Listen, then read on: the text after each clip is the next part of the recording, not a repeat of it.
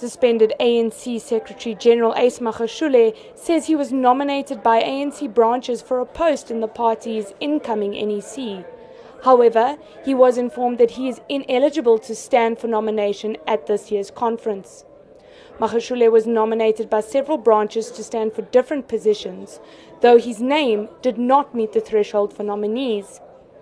NEC members said that Magashule had failed to challenge the system, which would have increased his chances for nomination if he had been successful. Standing outside of the ANC's 55th elective conference, Magashule told Newzroom Afrika's Govan Whittles that branch delegates would contest this. Will, will you be in the conference uh, precinct to argue for your inclusion in these conference proceedings?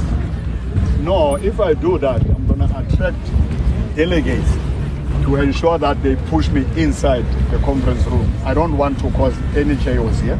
I respect the national executive, uh, the national conference, and I respect uh, that decorum of the African National Congress. And I think uh, it's up to the delegates. Uh, I'm around.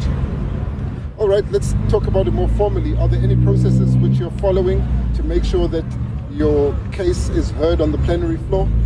Well, uh, the branches will raise this uh, for instance, uh, the, the, the, nomination processes, uh, it is alleged that in the Free State, 200 branches nominated President Ramaphosa. That is not the case.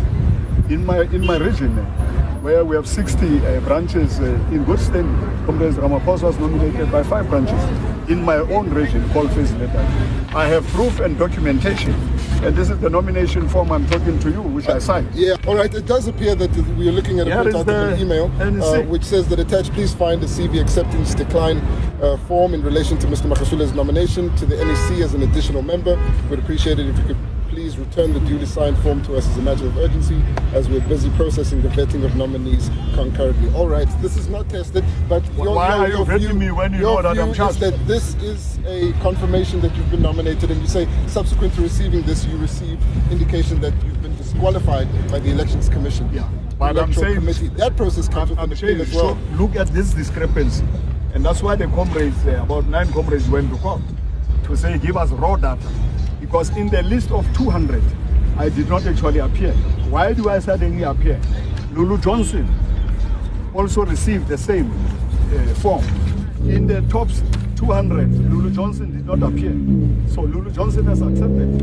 What are you going to do about those? I did not want to go to court because I could do the same and say, give us a list of uh, branches which nominated the president.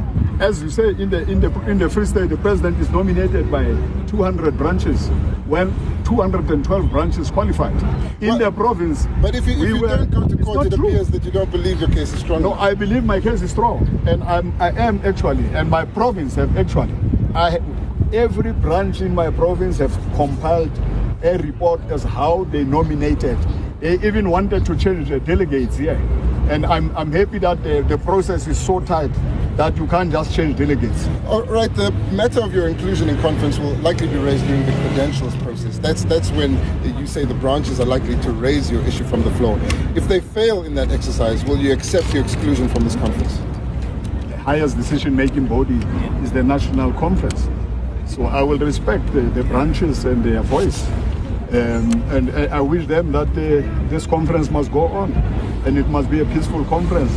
But uh, no one must be stifled in terms of uh, raising his or her views. Uh, I think uh, branches and delegates must be allowed to talk uh, because the, the leadership of the ANC must never ever try to suppress the voice of branches, which is the basic unit of the African National Congress.